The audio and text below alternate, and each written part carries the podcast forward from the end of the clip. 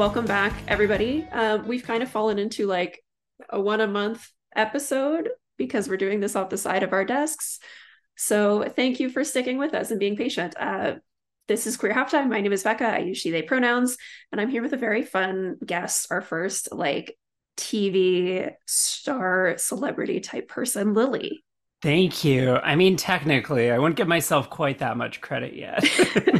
I starred in a show. I don't know if I'm a TV star yet. um, and I also use she, her pronouns for the record. Perfect. And uh, what do you want people to know about you?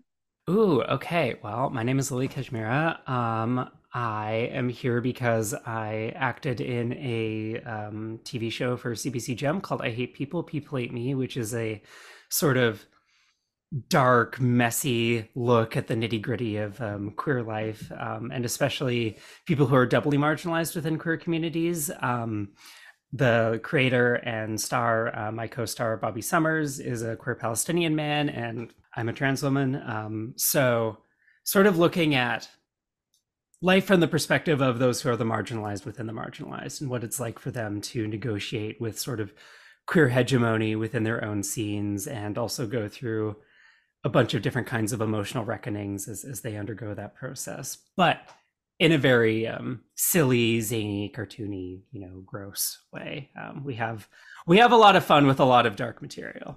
That's awesome, and I'm glad you brought up, yeah, the kind of doubly marginalized because I think that's something we talk about a lot, especially in queer spaces. People having to kind of choose parts of their identity um, rather than showing up as their whole selves, and yeah, I think it's really easy to break it down to like, oh, well, we're all against homophobia. It's like, okay, well, what about also racism or ableism or transphobia and things like that. So I love mm-hmm, that mm-hmm. y'all focus on that. Yeah, yeah. There's definitely, I think, a sense among the characters of this sort of alienation from the more like now somewhat more broadly accepted and more like straight people friendly, you know, mm-hmm. fit white cis gay guy culture that they both feel very much sort of excluded and alienated from, and again are negotiating their way through those spaces in very, very different ways. Mm-hmm. And what was it like filming? filming was wild. Um, it took a little bit, didn't it? It did, yeah. We had quite a long development period um, for a bunch of reasons, um, namely just like COVID delays and stuff. So it was quite mm-hmm. an ordeal getting our shoot dates. And then once we got them, it was immediately just like go. It was like years and years and years of waiting, and then all of a sudden it's like, hey, you're going to be on set in three weeks, and so it was yeah, this sort of six week whirlwind of like three weeks of pre-production and then three weeks of shooting and all very intense you know we were trying to you know do even more than the most we could with what we had um and so i'm really grateful to our crew especially because everyone just turned it up a thousand percent and supported us so much and really were just as committed to the vision of the show as we were which felt really good because a show like this you don't always know how everyone's going to take it. So the fact that you know our team was behind us and everyone really rallied to get it through, you know, our quite quite insane shooting schedule, um, you know, in Toronto in the middle of winter was was really really something, and I'm very very grateful for that. Yeah, I bet it was a little chilly. Hey, at parts, yeah, yeah. There are a couple scenes where like thankfully you know the cameras hide the fact that we're like freezing our faces off because it's like minus oh, 30 man. with the wind chill That's so brutal. Yeah. And I feel like they can't just put you in a parka for fun. Like, I mean, we were, but it kind of like still wasn't enough. Well, I was grateful because my character wears like a very heavy jacket when she's outside nice. for the most part. So I was like, okay, I got it a little bit easier. And also, you know, I'm from Alberta, so I have a bit of the built in mm. winter resilience. But then you're like, oh, I have to like do this emotionally potent scene and can't like move the muscles in my face because I can't feel them. So I don't know how I'm going to get through this. Um, there was a little bit of that to the point where yeah when we were coming out of the season bobby at one point was just like i'm writing i'm setting season two in a sauna. Like no more on location in the wintertime no thank is there going to be a season two then?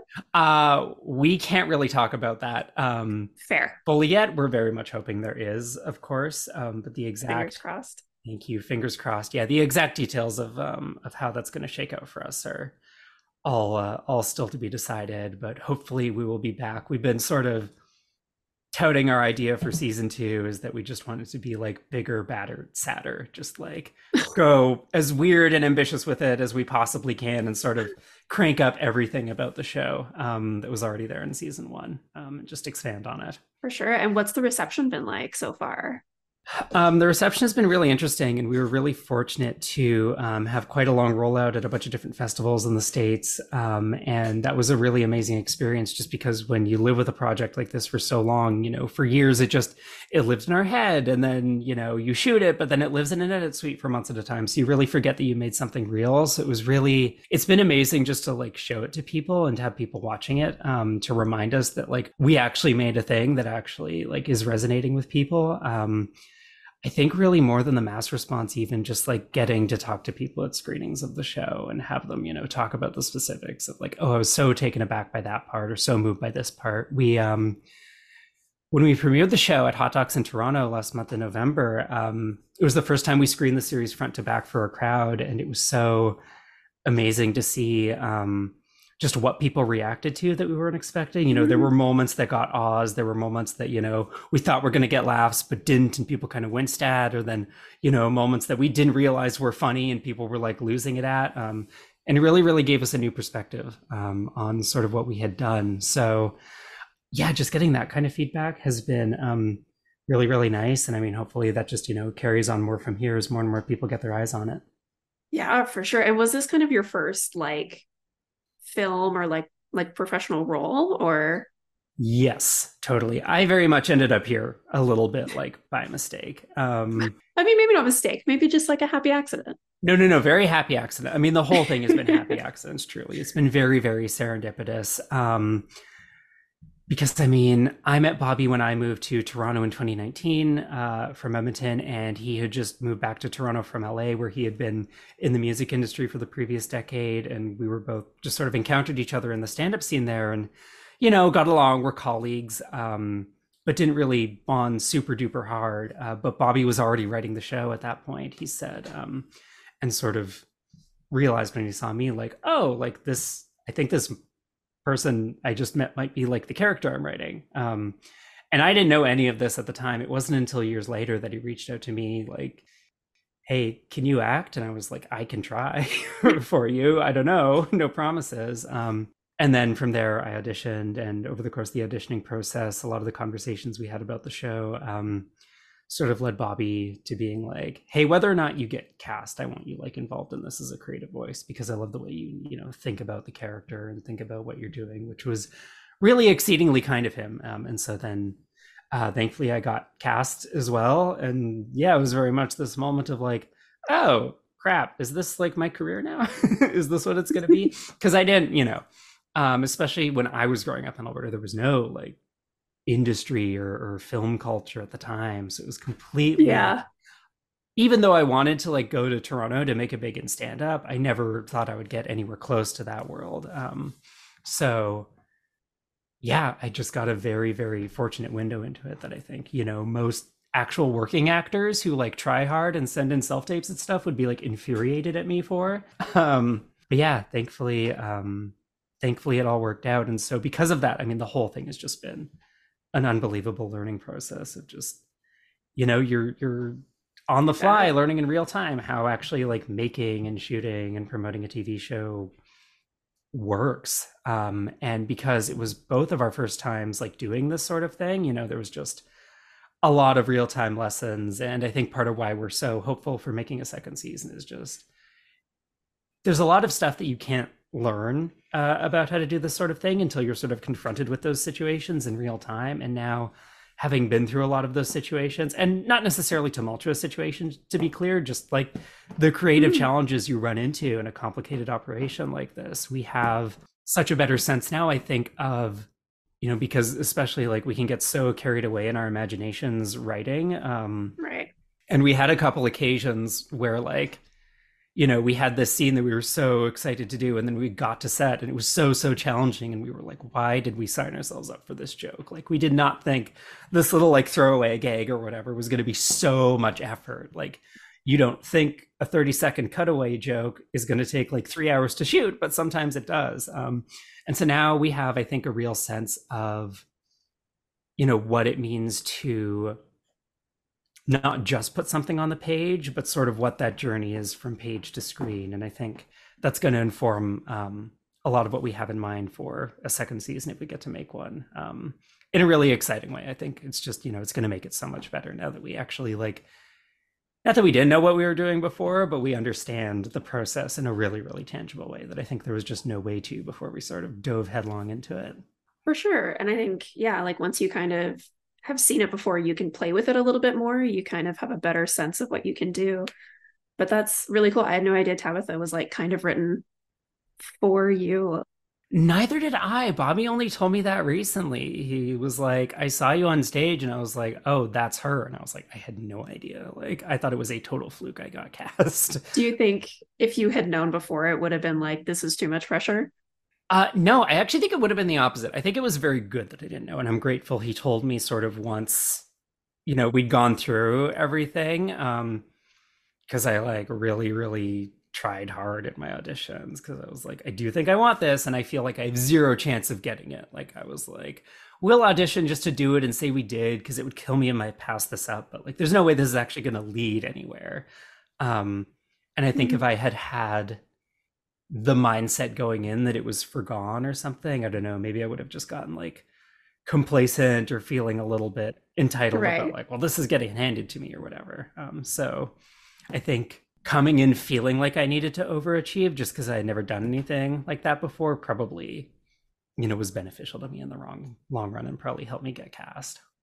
And have you had people like talk to you since it came out about like um just like the representation aspect of it and like seeing, you know, a trans woman on CBC and like a mm-hmm. gay Palestinian on CBC, like there's always this conversation about like oh well actors are actors you know they can play whoever but i think there is a lot of merit to casting people who actually like live it. Yeah, definitely. And I mean, the fact that this is a project coming from those kinds of voices, I think is really important. And yeah, the representation question is always such a tricky thing because on the one hand you don't want to consign the project or any project just to like its representational aspects like there's more mm-hmm. to the text than just like who the people behind the text oh absolutely are. um but at the same time yeah it's um yeah, it's really something, and I'm really grateful to be a part of it. I even had a moment. Um, we were very lucky to screen at a festival the other weekend, um, Imagination in Montreal, uh, which is their queer festival, and it was like the five billionth time that I'd watched the second episode. Um, but the second episode sort of opens proper with this really like steamy makeout scene, and I was like, mm. "Oh, this is like a queer erotic scene between two men of color like at the beginning of a comedy like this is really wild that we got to like pull this off um and so i think i won't speak for bobby but at the very least for my part as how as for how i've approached it representationally like i didn't i think especially among trans people we get we can get really caught up in the notion of like firsts um and you know in media narratives mm-hmm. like every trans person who does something successfully you know has to be branded as like the first person to do such and such or whatever and i didn't ever really mm-hmm. want to like lean into my transness that way when it came to the narrative of the show and also you know just like point blank like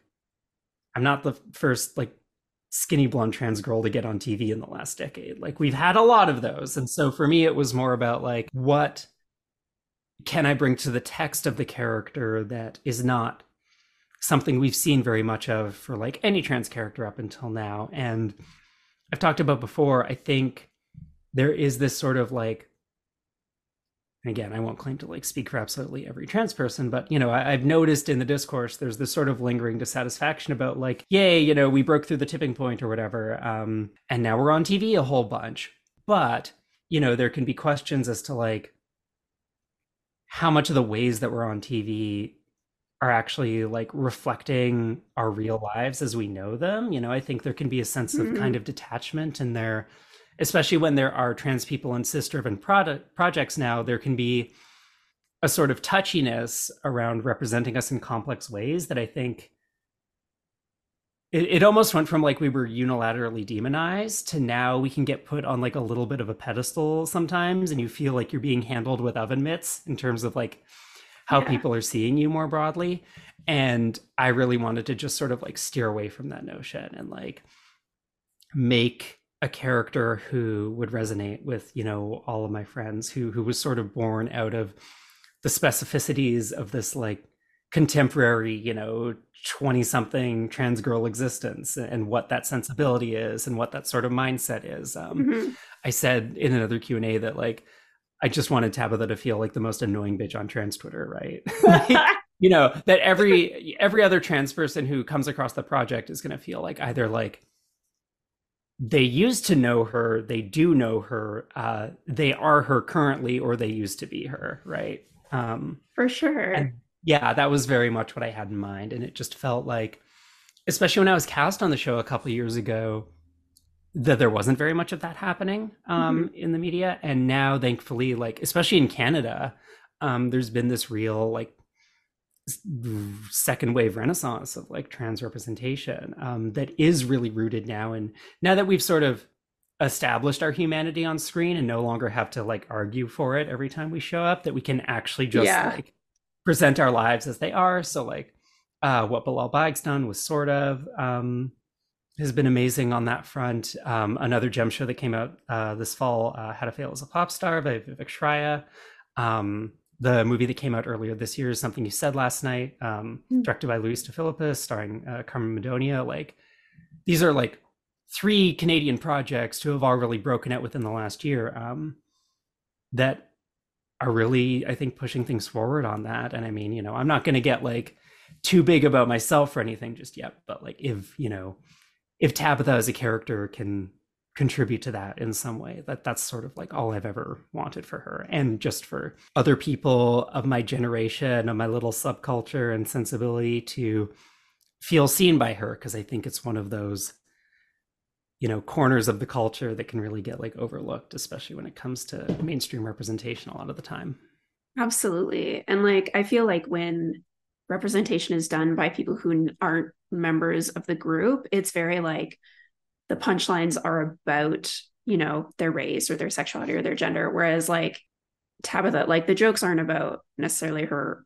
being trans, like they're about her being like a little bit of a fuck up. like, hmm exactly and you know very pointedly like we never really speak directly to either character's identity um you just kind of are. yeah yeah we just kind of are uh, you know there are moments where that maybe comes to the surface a little bit more prominently but very crucially it's like you know their identity so to speak is not necessarily what the emotional thrust of the show is or like their relationship with their identity it's really more about their relationship with the ways their identities have sort of put them at odds with their community and what that has done to them emotionally and the different ways they sort of find to work through that and maybe learn that they can be like a little bit more than their damage in the process.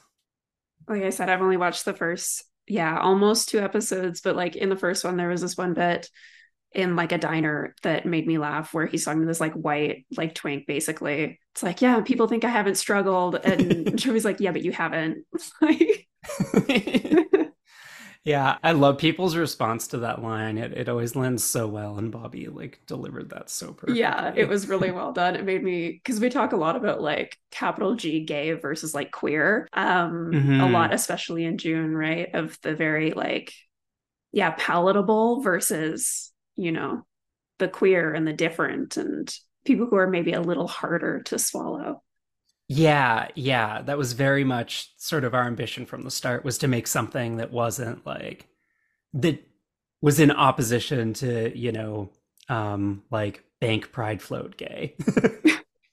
Yeah, I think I think yeah, you definitely succeeded on that.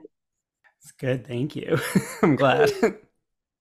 I'm curious if this is like kind of unrelated, but because some of it is quite raunchy, right? And I'm curious if you ever thought about like your family watching it. Because like I know your mom, right? And she has been Mhm. talking about the filming, and there is a little bit of trepidation. She's like, Yeah, there's a scene where Lily's in a bathtub. And like she was a little bit like, I'm gonna watch it, I'm gonna support the hell out of her, but also as her mom, I'm a little bit like yeah.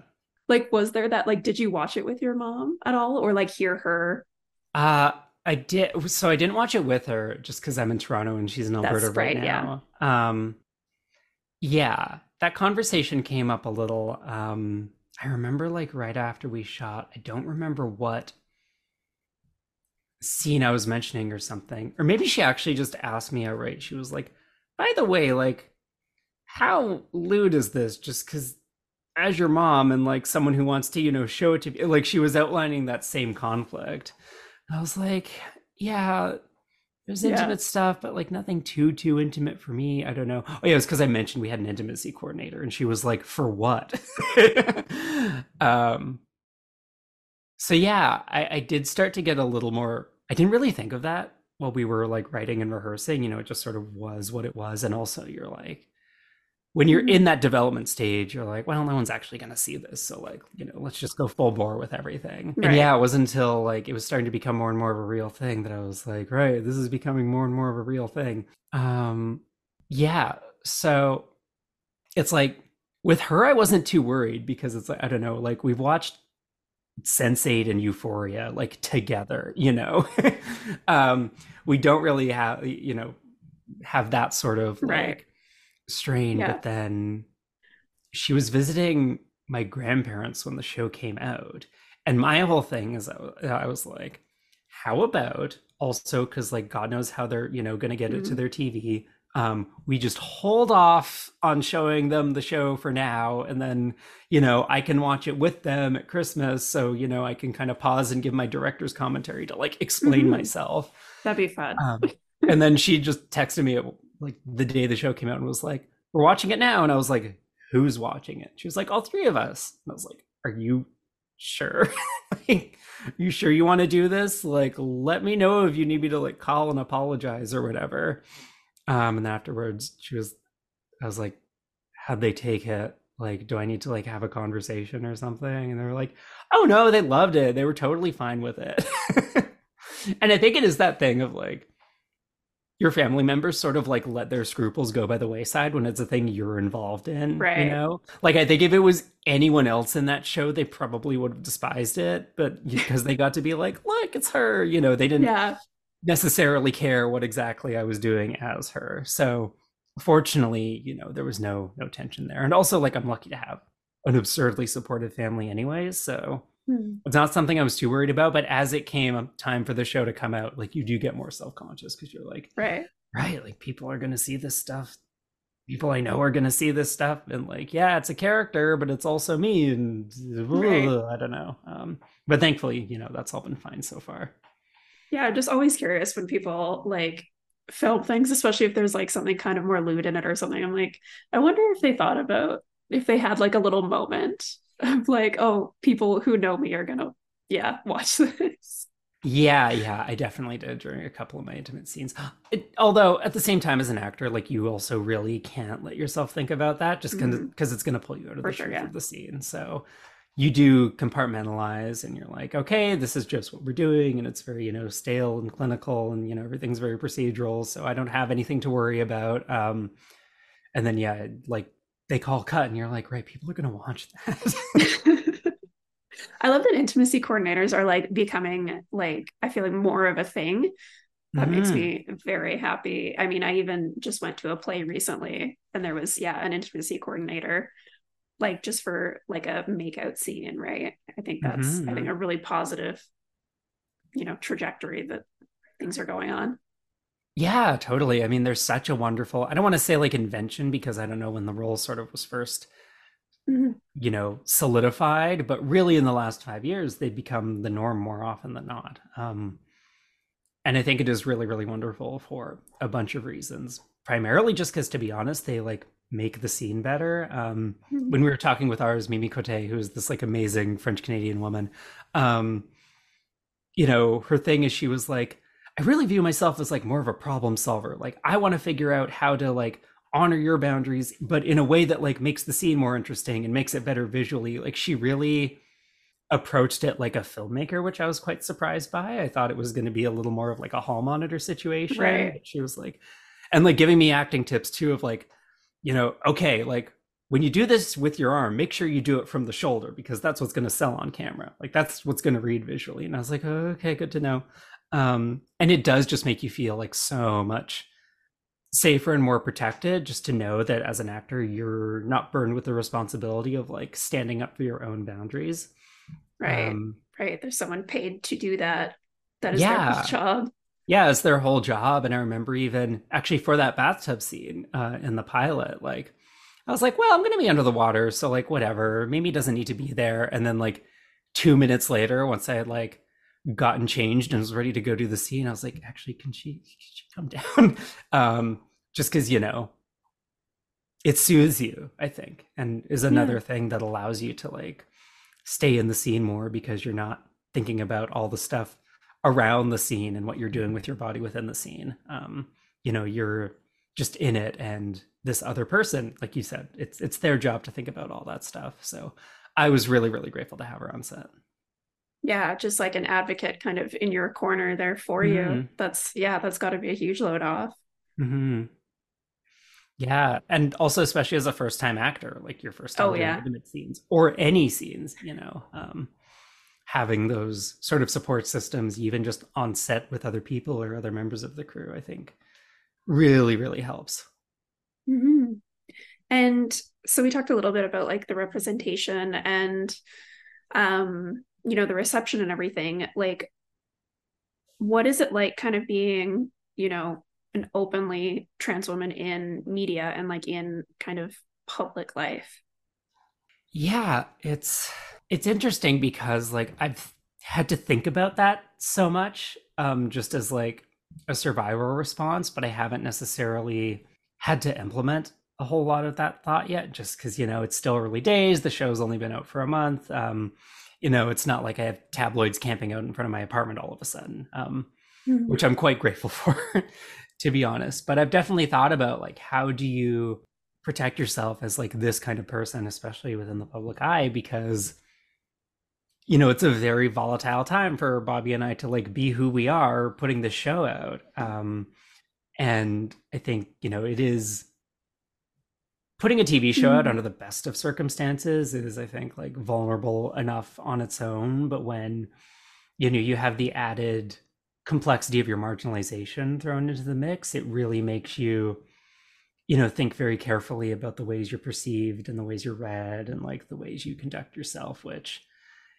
you know, at its core is like this double standard nonsense that society imposes upon us, but also at the same time is I think you know a natural extension not only of like any kind of visibility or public prominence but also just the negotiations that visibly queer people have to make in you know their daily life as it is um you know you're just sort of taking all of those tactics and and scaling them up um, and figuring right. out just how to protect yourself because it's a little hard not to feel like um you know like all your skin has been ripped off and you're just like walking out into this world of salt or something. You're like how do we get like a buffer here for this emotionally? Um that's an amazing metaphor. Oh my god. That's good. I mean i'm glad you haven't had to implement things but it's been more kind of yeah and i mean i made choices around my privacy and you know really thought ahead about like what do i disclose? What do i not disclose? What are the things i'm going to talk about publicly? You know what are the things i'm not you know thinking about like what are the ways i can protect myself? Um mm-hmm. But beyond those very sort of like passive, more internal boundaries, um, mm-hmm. you know, thankfully we've not had to deal with any like trouble such as such as it is so far. So that's um, awesome.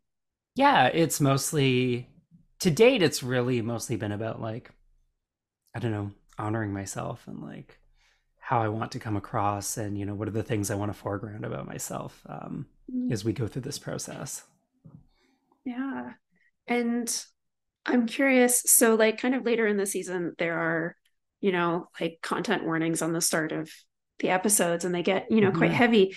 And I'm curious after you like live in that for, you know, the day, however long you're shooting, um, how do you take care of yourself after that? That is a great question. And I think every, you know, every actor is different on that front. And it really depends on your process too like um i think about i was watching like a behind the scenes thing about an episode of the show succession for like this past season that was you know this really crazy dramatic like emotionally intense episode and you heard all the different actors talking about like yeah, it was really tough to stay in that for two weeks. Like, you know, it was this sort of physical right. trauma I took on versus others saying, like, yeah, I just kind of left it at the door. Like, that was the way to keep it fresh. Um, I'm trying to think, like, where I ended up on that spectrum for myself. Thankfully, you know, I was in a position where there was no scene that I was really, really like dreading doing mm. because it was like too vulnerable or too re-traumatizing or anything. Um, I think, you know, the the scripts for Tabitha in season one are like quite generous on that front because I think there was also like a desire to just steer away from, you know, the tropes of trans right. trauma that we see generally. Um, so and now I'm like struggling to think because you know shooting was such a blur. That's that fair. Now I'm in my head. I'm like, what did we even do? Like day to day. Um, I think it really just boiled down to like I was able to incorporate that sort of like emotional self care into like the physical self care I was doing as well. Cause, you know, like um, I live with a chronic illness and that was a thing to be managing through the entire process. And so it was fortunate in a way that I had all these like physical tactics set up for when I got home at the end of the day already, um, because those really allowed me to create like a kind of emotional insulation as well. You know, grounding yourself in you know mm-hmm. ritual mm-hmm. and routine and those like creature comforts. I think you know I learned there's a reason that actors are so superstitious a lot of the time. Um, those are the things you really need to like ground yourself with. So I think I was very fortunate and I had some of those built in to an extent. Um, for me, yeah. So I was fortunate to have all of that built in. I think what surprised me because, you know, you can sort of imagine what doing an emotionally demanding mm-hmm. scene is going to be like on some level. Um, what was really new to me was actually just what the emotional demands of being on set were like as a star, as like a woman, um, you know, the particular way you're treated and the particular kind of like emotional responsibilities you take on. Like I really felt like when I wasn't like doing the scenes was the easy part in a sense. And also to be clear, this is not to say that we had like a turbulent environment on set or anything, but I felt really like responsible for everyone else as the person that everyone else was working so so hard to lift up. So like you know you take on this aspect of emotional labor of like wanting to make sure everyone's okay you know wanting to make sure you're connecting with everyone and like remembering names and you know that you're treating everyone like a peer um, mm-hmm. which is something i realized very quickly was quite important to me and i think is true that like you know there's maybe this perception that again actors are like on a pedestal and they're sort of like in this other dimension from everyone else and the rest of the crew is like down here um, but I really felt like a member of the crew in a way. And it was like, even when I'm not doing the acting, it's like important for me to sort of be aware um, of what's going on and, and, you know, be, you know, just sort of have my eye on everyone and, and make sure everyone's doing okay. I, I, felt like a little bit of a set mother in a way, you know, there, there's this element mm-hmm. of like gendered labor that was very, surprising to me and that again i don't begrudge i like very very happily took on um mm-hmm. but yeah that was important to me but then at the same time i think also you do have to balance that with those protective mechanisms um right. you develop as an actor like i would usually if it was like a busy day for me i would usually just like put on noise canceling headphones between scenes or something um like i would just go off in a corner and like sit by myself sort of to like emotionally reset and get myself into whatever headspace i needed to be in for the next scene um so a lot of those kinds of tactics as well. You keep yourself, you know, very physically insulated and protected and you know, you want everything to be warm and cozy and comfy, sort of in contrast to like how exposed you are, um, no matter what you're doing, like as soon as the cameras are on you. Right. Yeah, I guess it would help having it kind of already having a routine of self-care and then just you know adding to that yeah it was a matter of like taking the mechanisms I already had in place and just figuring out in real time, like how to adapt those to set life essentially. Right, right. And so, just because at Out Loud we work with youth and families, um, I'm wondering kind of if there, I don't know, is anything that you would want to say to like younger like trans teens or families who are just kind of figuring this out or any advice that you're like i did this and i learned this thing that was really helpful. Mm, that's a good question. I know that's a huge question. yeah that's a very very big question. Let me think and it's also like yeah it's a thing i think about a lot and i almost like don't feel qualified in a way to like say anything to queer trans youth necessarily just because my experience of coming out and transition i think is so far removed from theirs, like culturally and logistically. Like I came out almost a decade ago and just mm. everything was so, so different then, you know, mostly for the worse, but there were also, you know, ways in which it was easier. The conversation was very much about like, mm-hmm. Wait, wait, wait, who the heck are trans people? What's all this all of a sudden?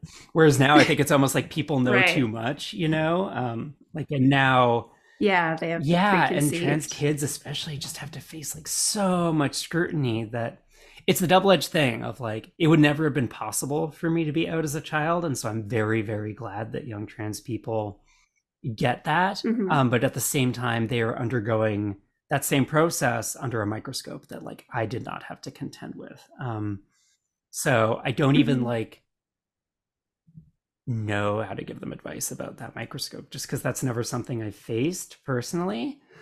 Um, but I was the other day, I was doing um, another friend's podcast and was talking about. I think it's very, especially in this day and age, to feel like the world is sort of just constantly ending over and over and over again. Right. Um, and the thing I say to myself to sort of give myself some peace of mind within all of that, especially as like a queer person, is that like sure it sucks that we have to engage in these kinds of processes of survival, but at the same thing that is such like a pointed part of our history and you know, um like be it bathroom bills or like it being illegal to be trans in a dozen US states now. Um or you know going back to the aids crisis or even earlier like like queer people have always sort of been facing their own like constant set of apocalypses in one form or another and we've mm-hmm. still found ways to um, band together and endure and survive in spite of all of that so it's this interesting thing where it's like everything is unprecedented and nothing is unprecedented at the same time. Like we are going through um right.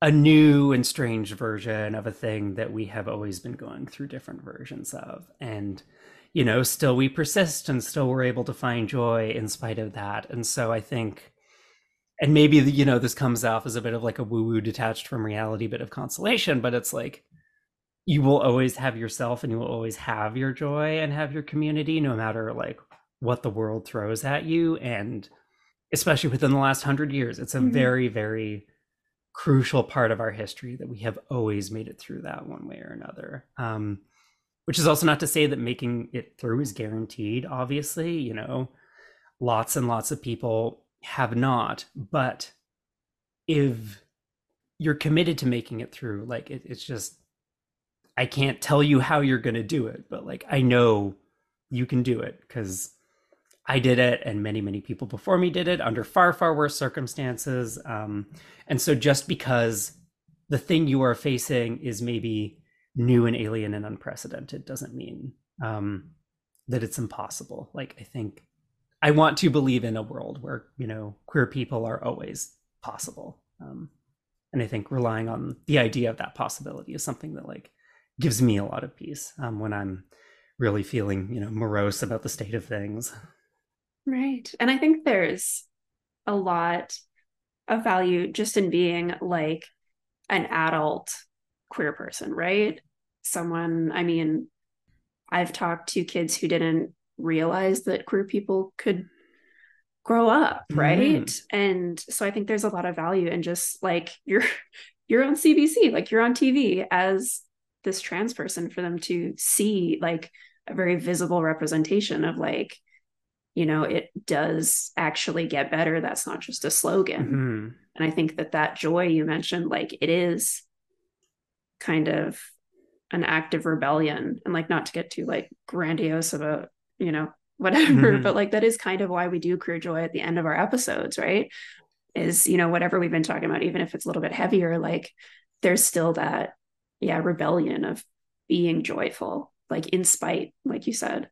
Yeah yeah absolutely and i think i do also feel sort of the burden of my position in a very particular way just because i am this goes back to sort of that thing about being wary about declaring firsts or whatever but you right. know i consider myself part of you know the first generation of like trans people to be able to grow up in a way mm-hmm. like where we became ourselves as either teenagers or young adults. Um and so it's like you know we as the generations go on we get to be ourselves earlier and earlier and earlier in our lives. And so yeah.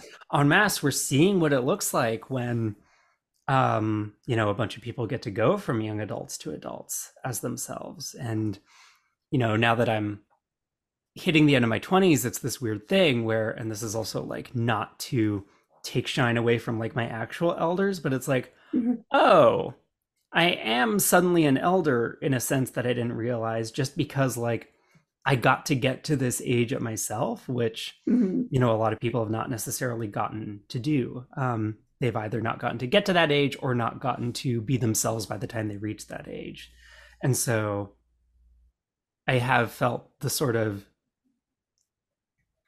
I've just been asking like a lot of internal questions to myself about like stewardship and now, you know, that I am in this position where, you know, I'm on TV and whatever, like how can just how can I use that to contribute and like how can I protect and encourage and guide younger people and start to really like give back what has been given to me um, in a lot of ways. Mm-hmm. And like I think we're the same age, we're very close to it, and like. Mm-hmm I remember being in high school, like, you know, not even all that long ago. Um, and there was like, I think it was like front page in the Edmonton Journal was talking about someone getting a quote unquote sex change. Like that was front page news, like a little over 10 years ago.